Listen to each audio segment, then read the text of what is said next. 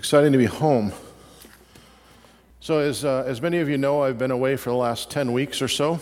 Um, been uh, living down in a dorm room in Boston.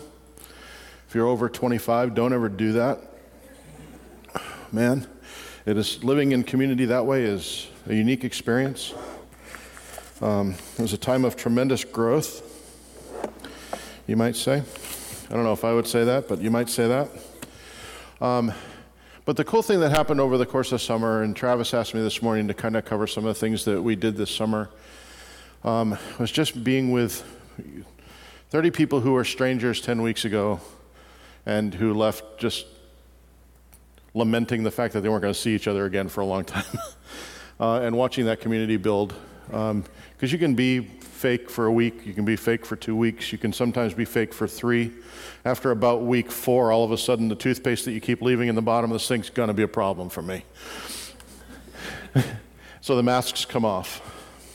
There's no perfect people anymore because we're all dealing in our junk. And so living in community that way is sweet and hard, and you have to share bathrooms. And that's another thing. But anyway, communal living at its finest. But what we did over the course of the summer in earnest was to sit and walk through with students some things that they probably have never heard before, regrettably in some instances. But as navigators, what we hope to do as we kind of begin to walk through this presentation this morning is five things. We want the students that come through our program to know how to walk with Jesus. You would be shocked. I hope you would be shocked to learn that students that, even the ones that come out of churches and churches like ours, have no idea what it means to sit down and have a quiet time alone with God. What does it look like to spend time alone with God? Are we equipping our students to do this? Are you equipped to do this?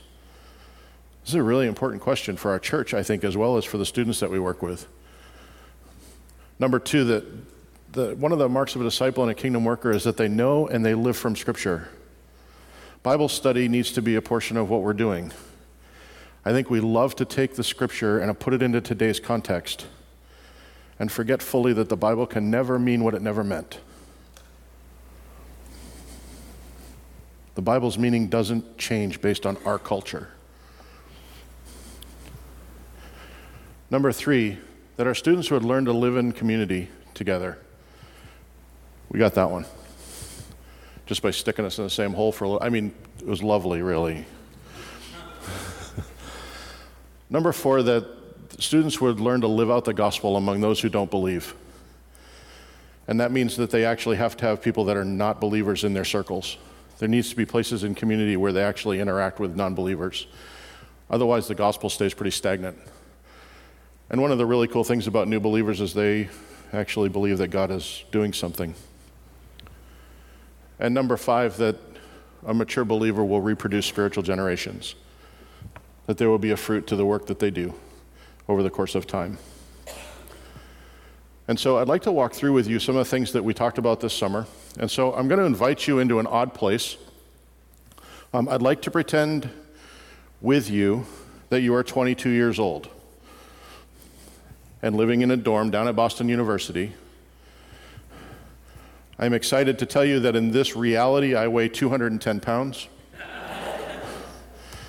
and can still hit a shot from beyond the arch. Sometimes that's still true. Not the 210 pounds part. Anyway.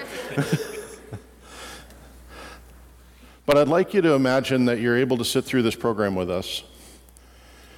And I'm just going to take you through one portion of what we did this summer. And the purpose for this is not to say, oh, and then we went to the promenade and watched fireworks. That's not what I'm talking about. I would like for, to inter- interact with you around some of the hard conversations that we had throughout the course of the summer, which means that you're going to get to hear a bunch of hard conversations this morning. Um, and so for that, I apologize. Ish. So we broke the summer into, into four different parts. We spent two weeks talking about work in the workplace and what does that look like as believers within the framework of those five things that we just talked about. We talked a look at power and the uses of power, both systematically and within our own individual authority that we've been given wherever we might be. We talked about money and idols and greed, and we talked about generosity. And then we talked about sex, sexuality, marriage, and singleness in the last couple of weeks. And while we're not going to spend an awful lot of time on sex and sexuality this morning, I would encourage you as you begin to meet with other people, as you share with each other how you have your quiet time, hopefully, so that we can begin to project this across this, this medium, that we wouldn't shy away from the things that may be considered graphic. Because I think you see the gospel in real, live, amazing ways in the most graphic areas of life. Don't shy away from those places. All right, so you ready? You're going to get 11 mini sermons in the next two hours or so. Um, what does it look like to be a laborer for Jesus at work?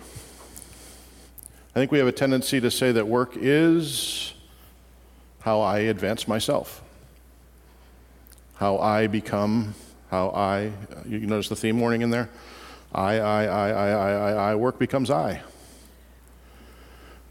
And somehow in the middle of that, we forget that work is designed to glorify God. It was in place before the fall and will be in place once we're in glory. And it's an important thing. So let's walk through a couple of pieces of this.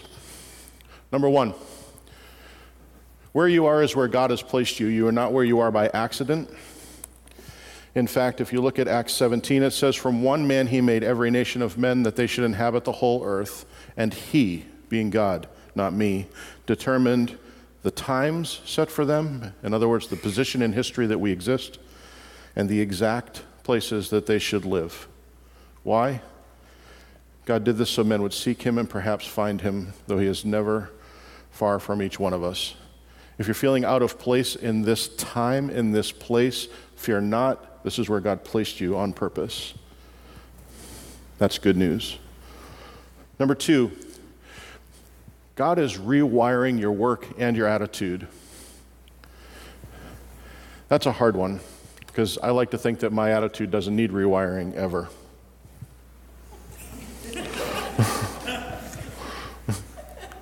I appreciate your silence more than you'll ever know. As my wife sits there biting her lip as a result of sin, and sin taints everything good. Work has become about making a name for ourselves and not about bringing God glory. Does that seem right? Work is the place where I can step away from normal life and step into a place where it's all about me. Step into a place where I can advance where I can make sure I get the raise or the promotion, where I make sure I, and again, we're in that theme morning of I, I, I, I, I, I, I, and we remove the glory from God and we place it on ourselves in our workplace if we're not careful. Does that mean that we don't do a good job? No, we'll talk about that in a moment. Number three, competence is uncommon. When we work to give glory to God, part of that means doing a good job. Work with skill. When people do work well, it blesses everyone around them. I think it's important to recognize that it's not just about being someplace, it's about the way we carry ourselves and the way that we do things. So work hard to do a good job at your job. Number two, work with integrity. Integrity is kind of being the same throughout. There's no place that bends more than someplace else. It's all the same, consistent across. We could talk about purity in the same way but nothing changes at my workplace regardless of who's watching. I work with the same energy, effort, and integrity no matter what part of my workday it is. That type of work is uncommon, and that type of work blesses everyone around you. And then lastly, humility. Humility is not the opposite of pride, it's the opposite of self. One of the things that you'll notice is a common theme throughout, the, throughout these things I have no desire for people to get smarter as a result of coming to our programs. My honest and earnest desire is internal transformation as they sit and they work through each of these things. The reality is, these things are about people more than they're about tasks.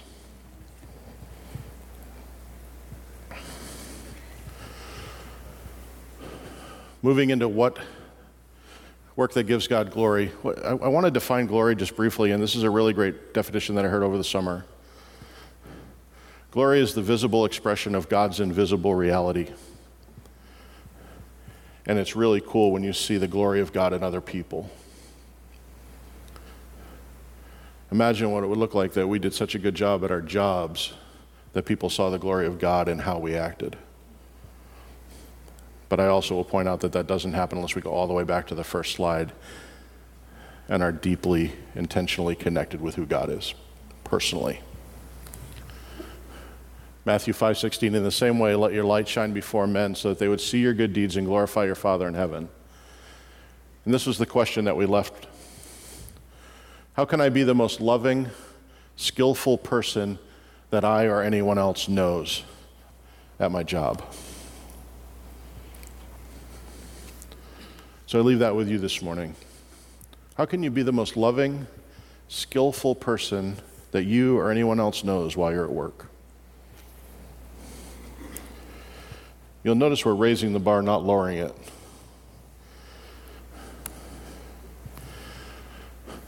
We started talking about power and power structures, and we sat down and we watched a movie called 13th, which is about systematic uh, incarceration of African Americans in our country. And I do not want to even touch on politics this morning, but here's why we showed the movie not to talk about the politics, but to ask a simple question who determines where injustice lies?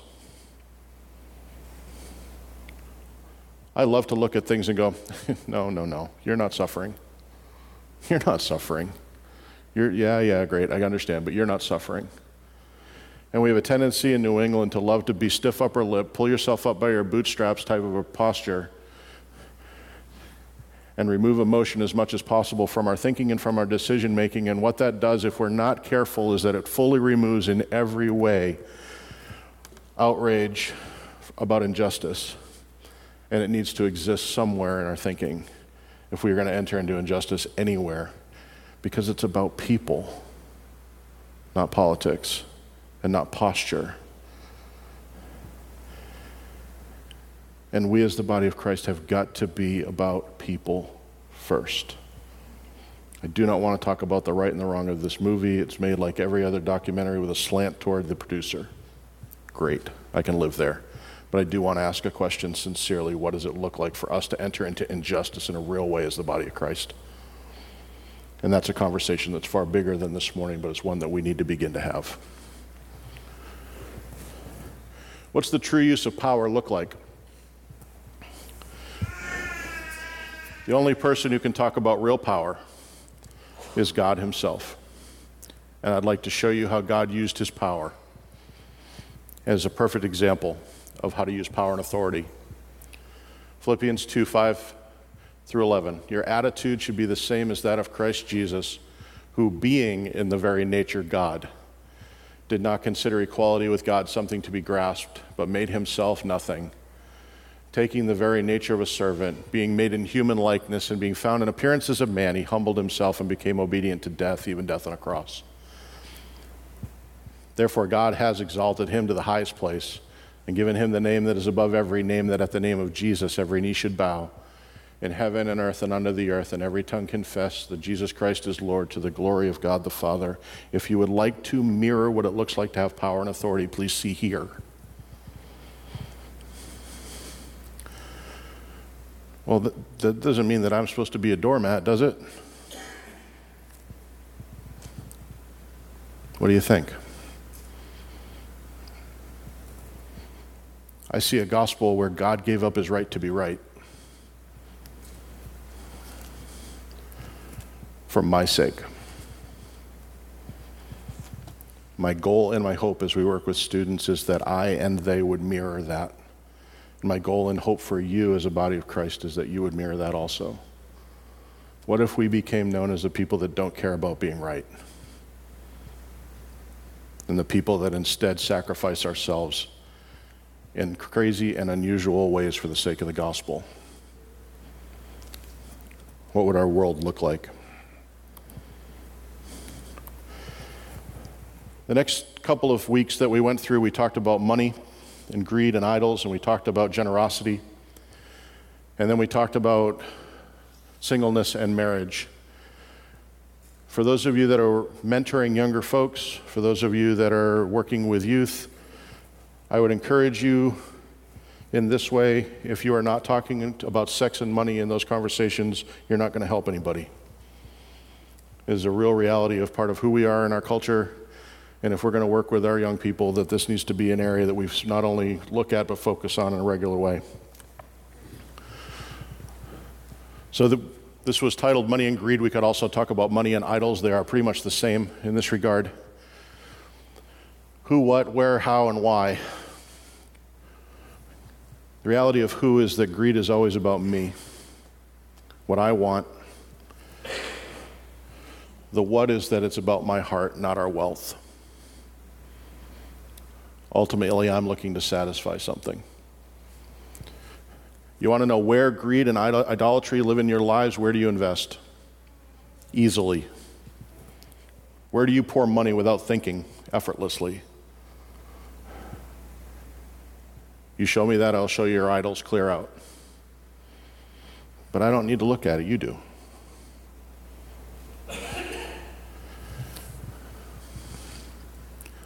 The how is that we use the things that we have as a place of comfort and security.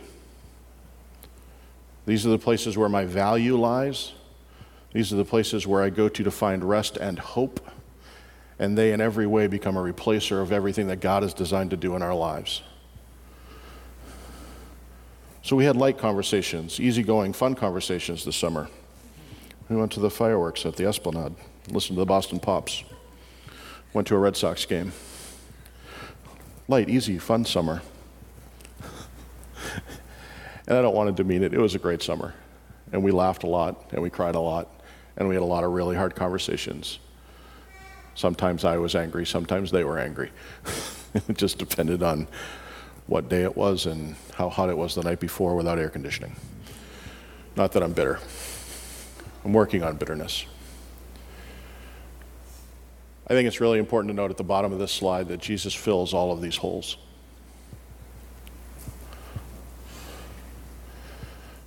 all of the places where we want things to be all about me, Jesus made it all about me on the cross. Greed is about our heart. do I have to keep going through this? I don't need to go through every one of these, do I? Jesus solves every single one of these problems in the way that he loves and cares for me. Jesus became the glory of God, the visible expression of God's visible reality and He alone can manage this idea of greed and idolatry. And we move from there on to generosity. We talked about a handful of stories.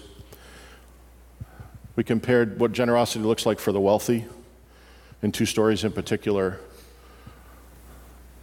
one in a man that said yes to Jesus, and one in a man that did not. And in one of those two stories, you see somebody going away really excited and happy with their new life generous in every way, and the other going away sad because he loved what he had.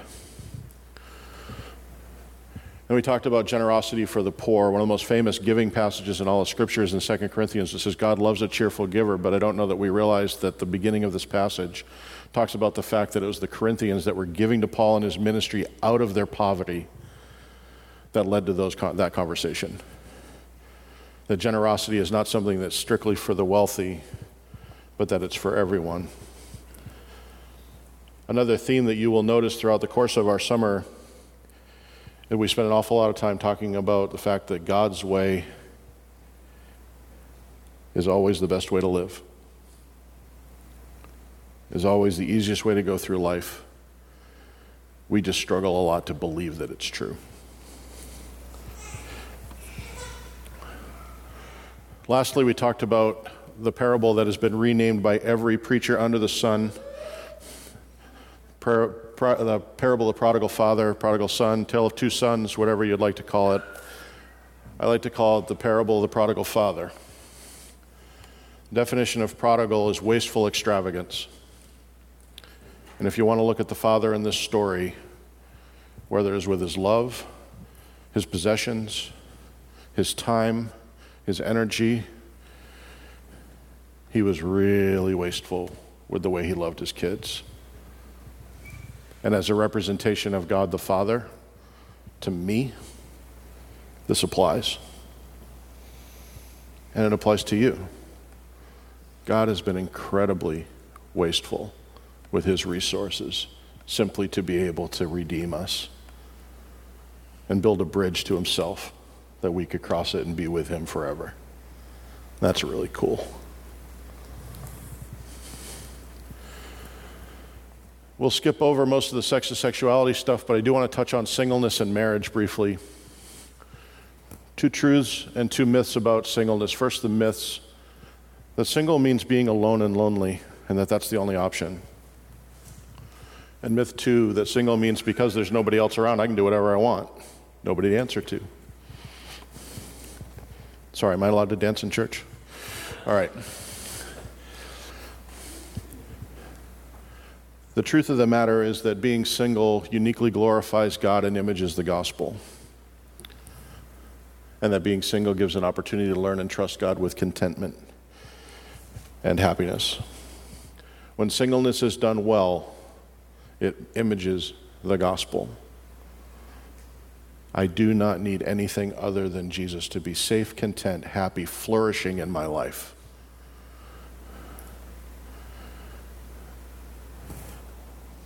I hadn't intended to go here, but here we go.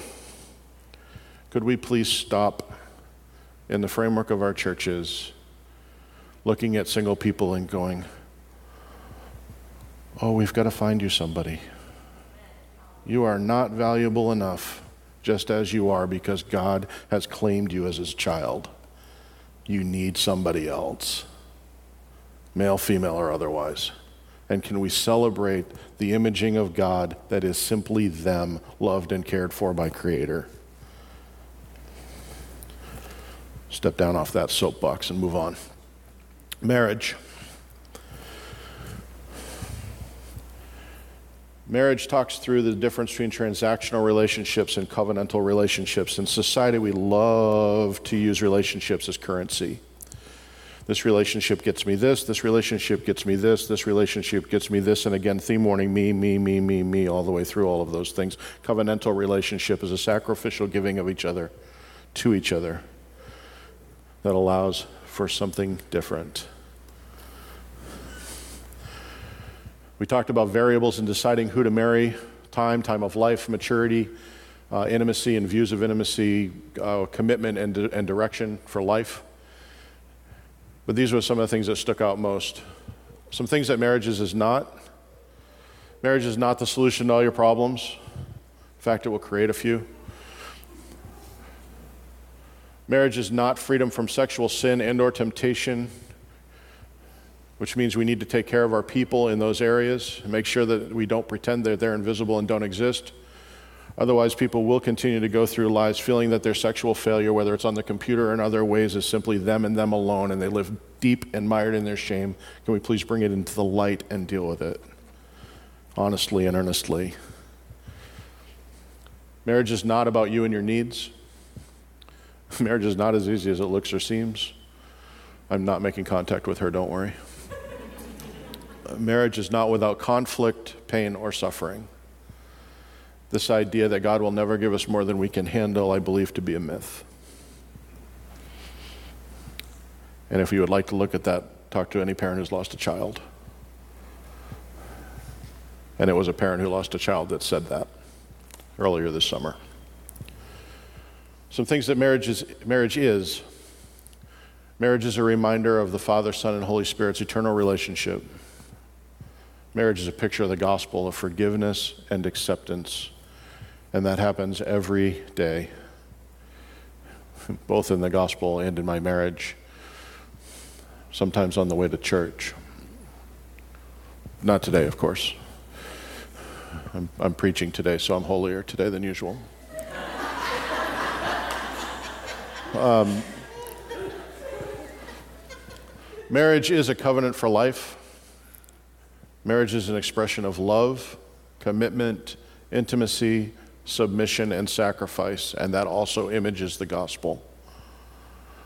And lastly, marriage is about denying oneself for the highest good of the other. Before we move on, every single one of these pieces, as I've said before, I'm not interested in giving you information. My heart for you and for the students that we work with is that through the information that we disseminate, God would use it and begin to transform us from the inside. That's my goal in sharing these things. It's my goal in being away for the summer because it's not about the information, it's about the people. All the things that we talked about at the very beginning lead to one place, and this will be the hardest thing that we talk about this morning. And I was told after the first service not to apologize for it. If it's truly about other people, then we need to examine ourselves and what our tree is.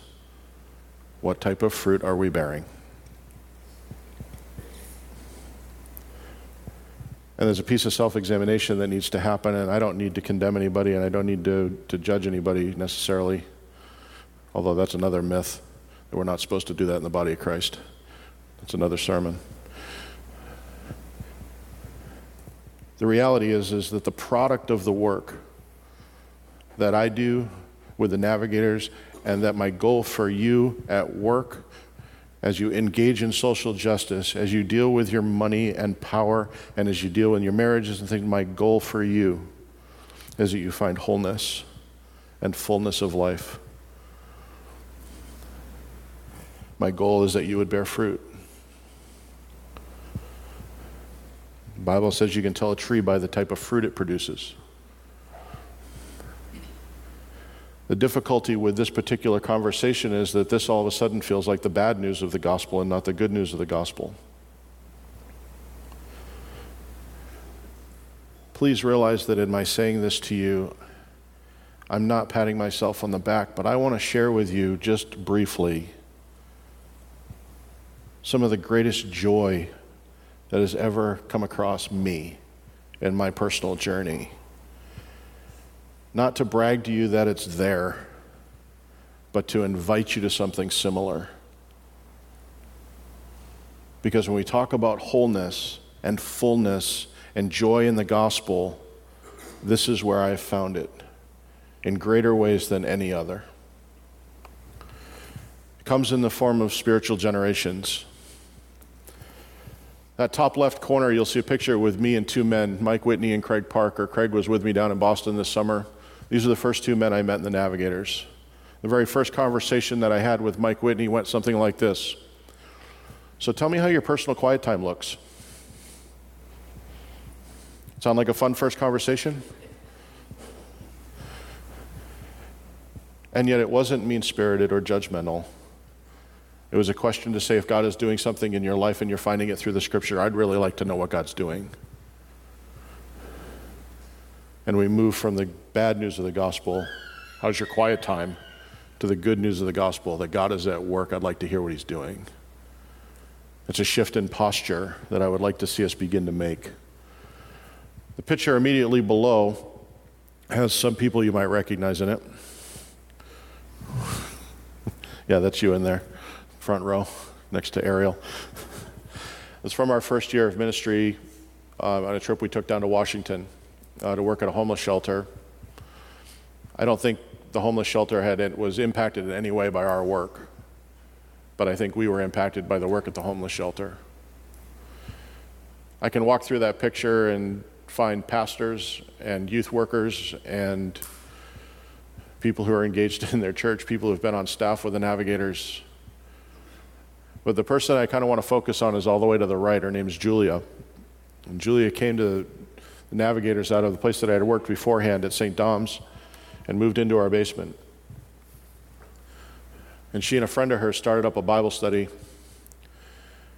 uh, on the campus. And through that relationship, you'll notice up above, I met this young man here whose name is Jared. And Jared is her little brother, he came to be part of our ministry. And I ran into Jared and Lexi who are the, just off to this side here this past weekend at a wedding. And it was great to realize that it really is in that picture there that I am removed from this chain of generations. and that the generations has continued long beyond far and without me, as though I had anything to do with them in the first place. Jared and Lexi got married. You'll see the wedding pictures just below. One of the girls that came out of Julia's Bible study was this girl, Lexi, who ended up marrying her brother. I had the opportunity to meet with, with Jared. Julia met with Lexi. Lexi and Jared met with two students, one named Leah, one named Jordan, and it was their wedding that we celebrated. Their first conversations were something along the lines of Can you tell me what you're getting out of a quiet time? As they met together one on one, intentionally to talk about what they're getting out of Scripture, even when the answer was nothing. Cool, let's do that now then. And began to walk through discipleship relationships. Lexi ended up meeting this girl next to her, who you've probably seen up here leading worship from time to time, whose name is Allie, and began pulling on Allie's heart. You're not allowed to do that. crying in the front row, I'm going to be crying up here. This is the joy of it, though. It's unbelievable. And I invite you to it. As a result, in no small way, of their relationship, and Allie was at the wedding this weekend as well. Allie started a Bible study in her dorm room and met another young woman named Jordan, who you'll see at the top of this little pyramid picture over here, who you also see here on Sunday mornings, who gave her life to Christ as a result of the relationships that have gone on and gone on and gone on. And some of you have benefited in the form of being able to mentor some of these young women and sit down and have conversations that sound something like this Hey, how's your quiet time going? How's your time alone with God? Are we a church that can feed ourselves there yet? I would love to be involved with teaching us how to have quiet time. I would love for this service to be the least effective thing we do as a church. And that we actually learn to grow in intimacy and intentionality with getting to know who God is. Because I'll tell you this as we move into the, this last slide. You saw the Great Commission on the slide. We do not get to go forward and be effective in any way inside of the Great Commission unless we begin to master some of these things here and learn to abide in the vine. And then, somehow, in a supernatural way, as we begin to abide in Christ in ways that I cannot explain to you because they are far outside of my understanding, we begin to see crazy things happen. We begin to see fruit. And what ends up happening is that we find a different place of joy than we've experienced in any other way.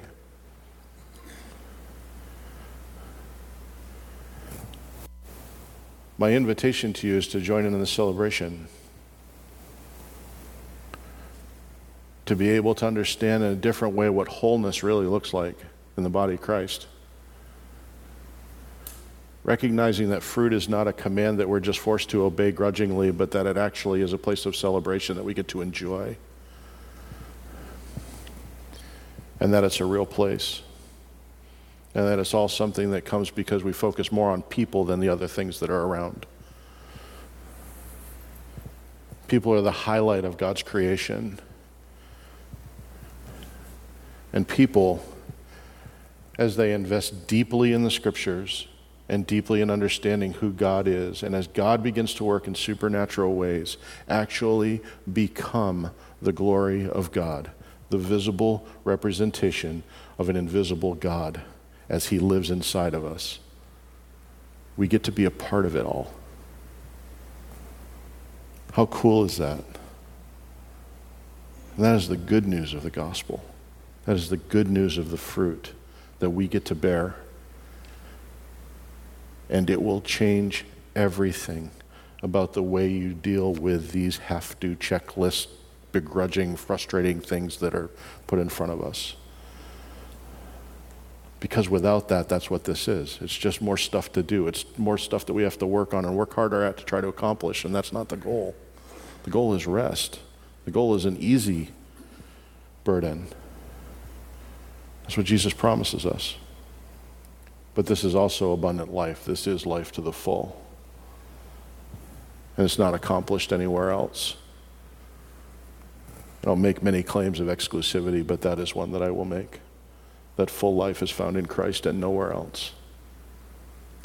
My invitation is that you join me in getting to know Him more and more, even when we fail. In fact, especially when we fail. It's an appropriate time to spend some time remembering the sacrifice of Jesus.